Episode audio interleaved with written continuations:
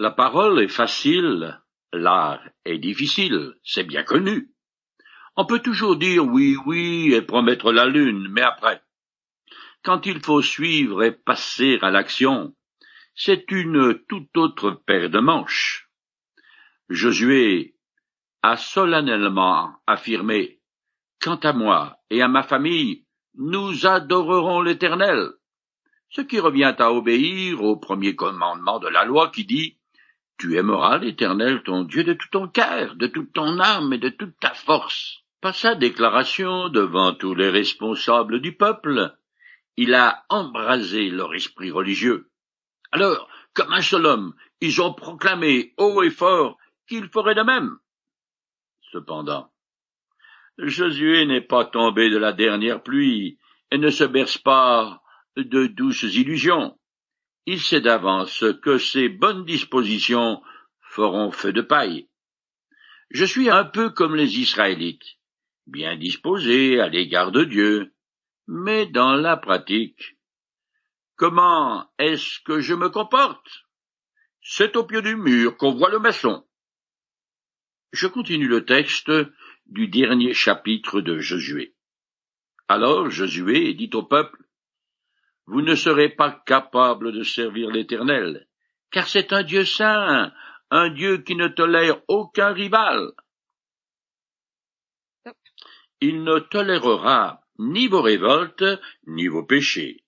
Si vous l'abandonnez pour adorer des dieux étrangers, il se retournera contre vous pour vous faire du mal après vous avoir fait tant de bien, il vous consumera.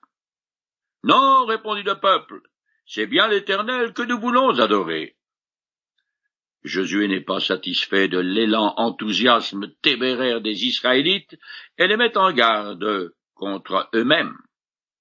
Ils espéraient sans doute qu'ils s'avanceraient spontanément devant lui pour déposer leur idole afin qu'elle soit brûlée publiquement.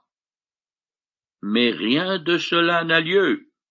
Il veut alors que les Israélites prennent conscience que cet engagement n'est pas à prendre à la légère, car il sera suivi de conséquences. L'Éternel est un Dieu jaloux et exigeant. Josué veut donc s'assurer que le peuple entre dans cette alliance solennelle en toute connaissance de cause. La bonne volonté est seulement bonne si elle est suivie des faits, sinon c'est de la présomption. Si le peuple abandonne son Dieu pour servir des idoles, il attribue aux fausses divinités la puissance que seul l'Éternel possède. Il commet un crime de lèse-majesté, un acte de rébellion à main levée pour lequel il n'y a pas de pardon. Je continue. Josué reprit. Vous êtes vous-même témoin contre vous que vous avez vous-même choisi l'Éternel pour l'adorer. Ils répondirent. Nous en sommes témoins. Dans ce cas, dit Josué, débarrassez-vous des dieux étrangers qui se trouvent encore au milieu de vous, et tournez-vous de tout votre cœur vers l'Éternel, le Dieu d'Israël. Le peuple répondit, Nous adorerons l'Éternel notre Dieu, et nous lui obéirons. Le peuple s'est maintenant résolument engagé envers l'Éternel à trois reprises. Alors, sachant très bien que beaucoup d'Israélites sont idolâtres dans leur cœur et que certains possèdent des idoles domestiques, Josué leur demande de prouver leur sincérité en se débarrassant de ces statuettes. Je continue. Ce jour-là, à Sichem, Josué conclut une alliance avec le peuple et lui donna une loi et des décrets. Josué consigna ces choses par écrit dans le livre de la loi de Dieu. Puis il prit une grande pierre et l'adressa là, sous le chêne qui se trouvait dans l'enceinte du sanctuaire de l'Éternel, et il dit à tout le peuple, Cette pierre servira de témoin entre nous, car elle a entendu toutes les paroles que l'Éternel nous a adressées. Oui, elle servira de témoin contre vous pour que vous ne reniez pas votre Dieu. Josué consigne le renouvellement de l'alliance par écrit dans le livre de la loi, et le remet à sa place à côté du coffre de l'alliance.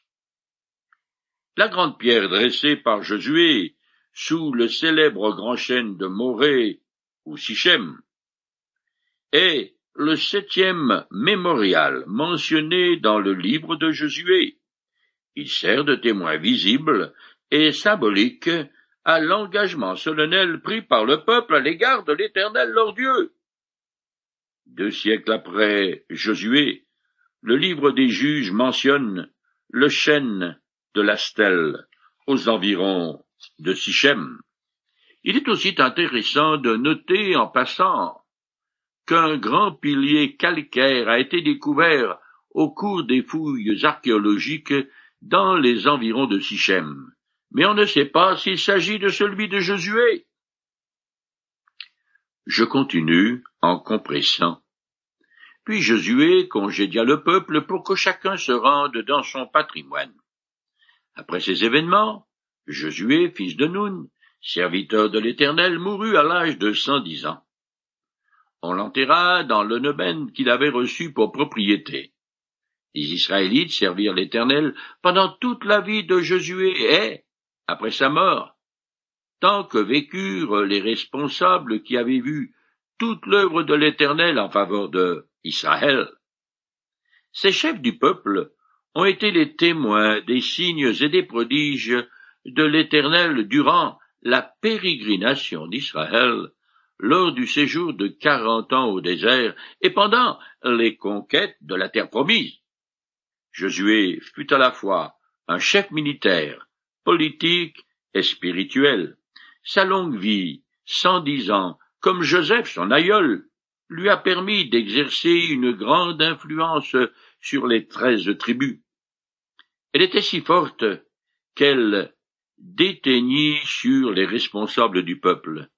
Et tant que ces derniers étaient en vie, les Israélites suivirent leur exemple en servant l'Éternel. L'homélie pour Josué fut toute simple. Il était serviteur de l'Éternel. C'est le plus grand hommage qu'on pouvait lui rendre et qu'on puisse rendre à un être humain. Je finis le chapitre 24 du livre de Josué.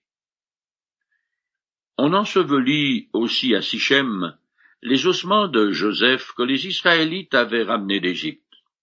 On les inhuma dans le terrain que Jacob avait acheté pour cent pièces d'argent aux descendants de Hamor, le père de Sichem, et qui faisait partie du patrimoine des descendants de Joseph. Éléazar, fils d'Aaron, mourut aussi, et on l'enterra sur la colline qui avait été attribuée à son fils Phinéas dans la région montagneuse d'Éphraïm. Les Israélites honorent le serment qu'ils avaient fait à Joseph sur son lit de mort. Ils lui avaient juré qu'il enterrerait ses os en terre promise. Je rappelle le passage. À la fin de sa vie, il, Joseph, dit au sien, Je vais mourir, mais Dieu ne manquera pas d'intervenir en votre faveur et vous fera remonter de ce pays vers celui qu'il a promis par serment à Abraham, à Isaac et à Jacob. Puis Joseph fit prêter serment aux Israélites en leur disant, Lorsque Dieu interviendra pour vous, vous emporterez d'ici mes ossements.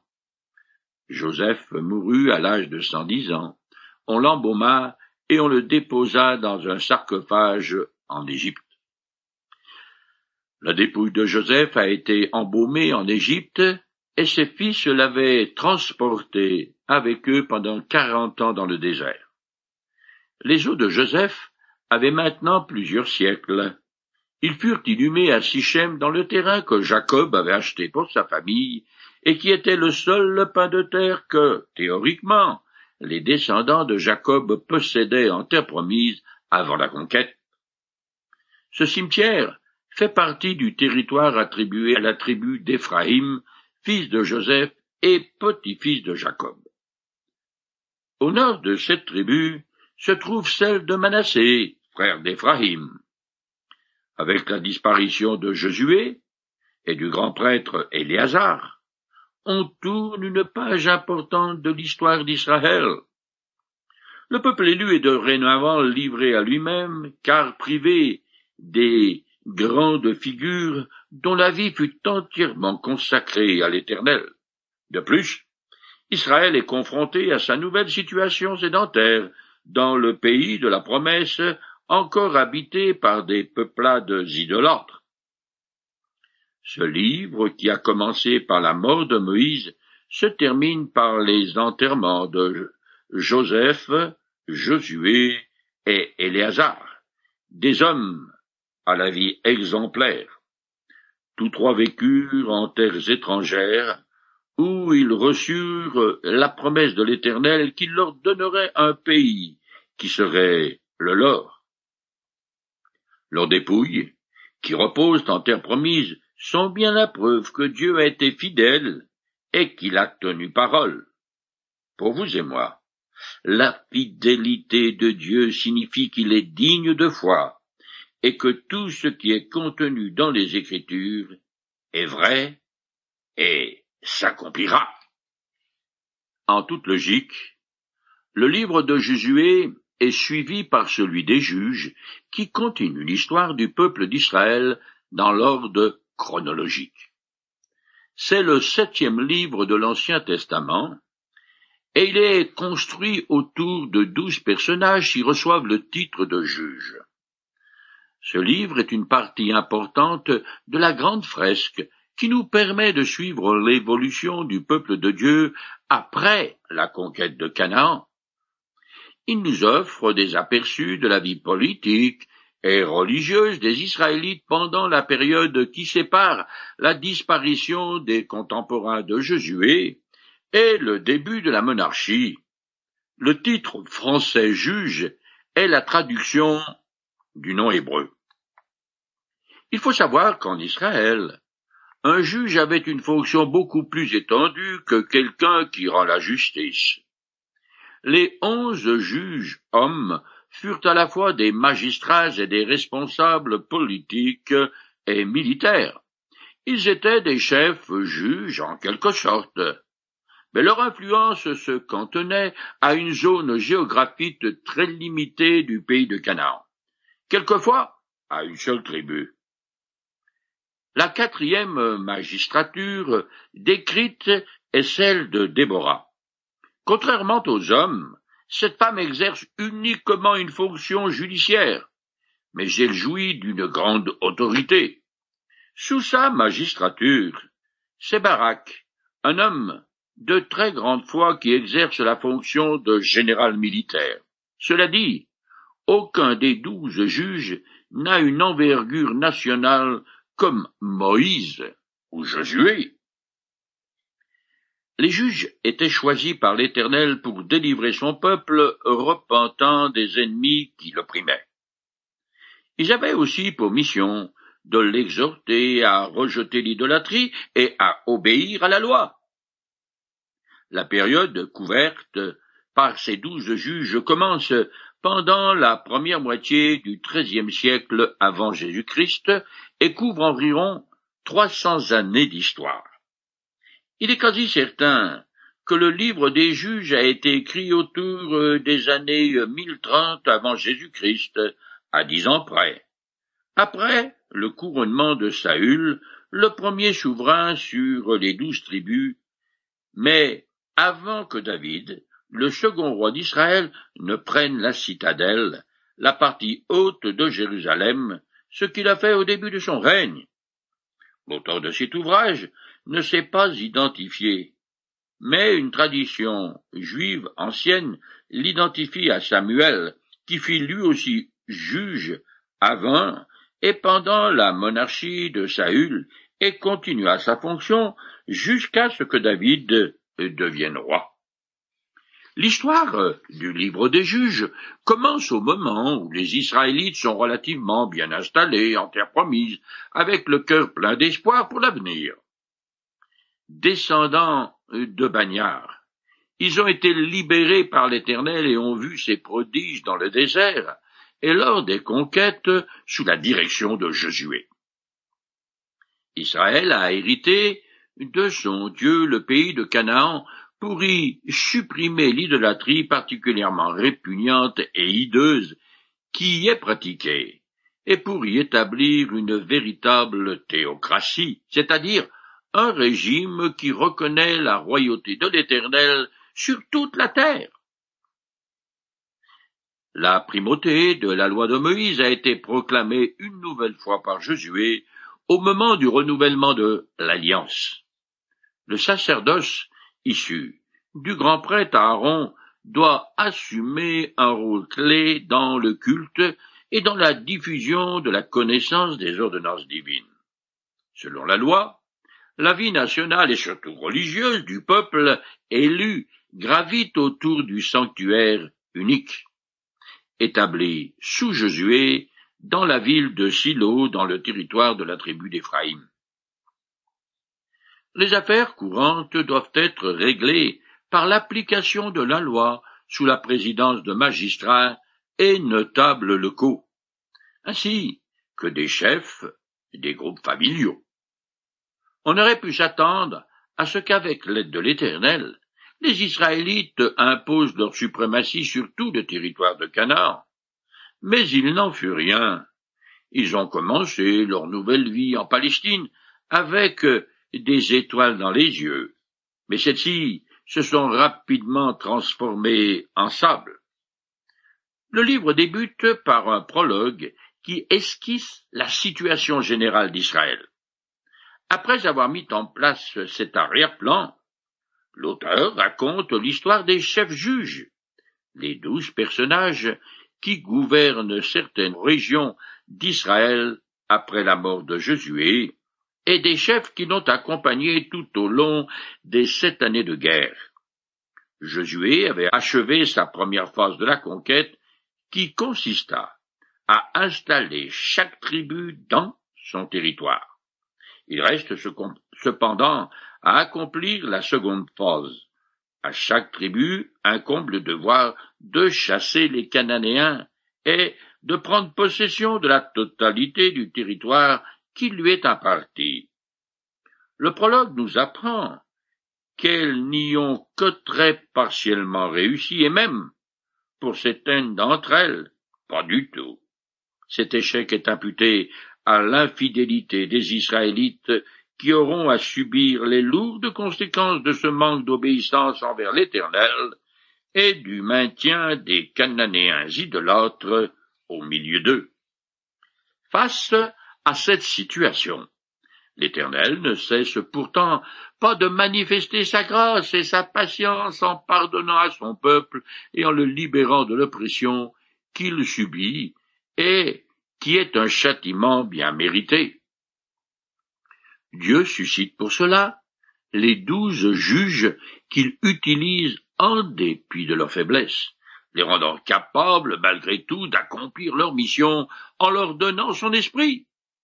L'intervention de l'Éternel est maintes fois mentionnée par l'auteur pour souligner que c'est lui qui accorde la délivrance. C'est bien à la seule grâce de Dieu qu'Israël doit sa survie comme nation, une grâce qui permet aux douze tribus de subsister même si c'est parfois de justesse. Un titre plus parlant et peut-être aussi plus approprié pour le livre des juges serait Défaites et délivrances.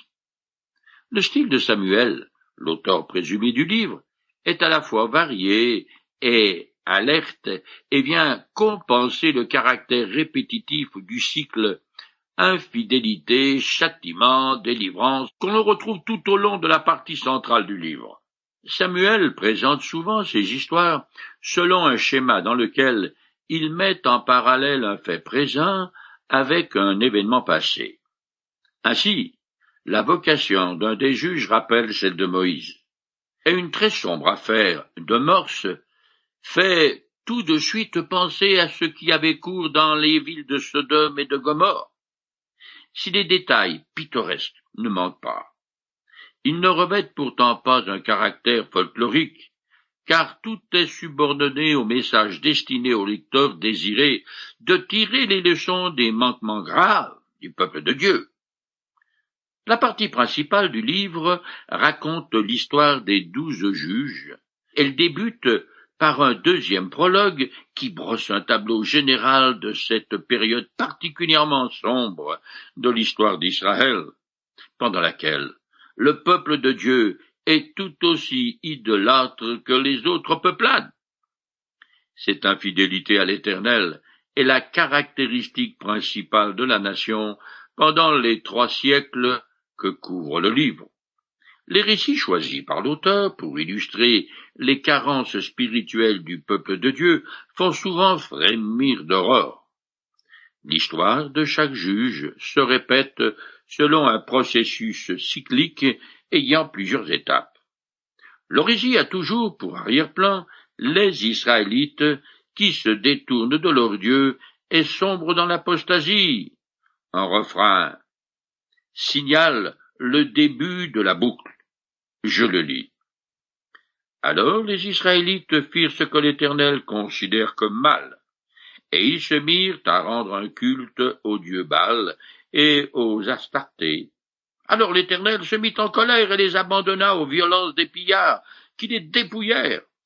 Il les livra au pouvoir de leur ennemi d'alentour, de sorte qu'ils ne furent plus capables de leur résister. La deuxième phase du cycle le châtiment de l'infidélité des Israélites. L'Éternel les abandonne au pouvoir de leur ennemi qui les opprime.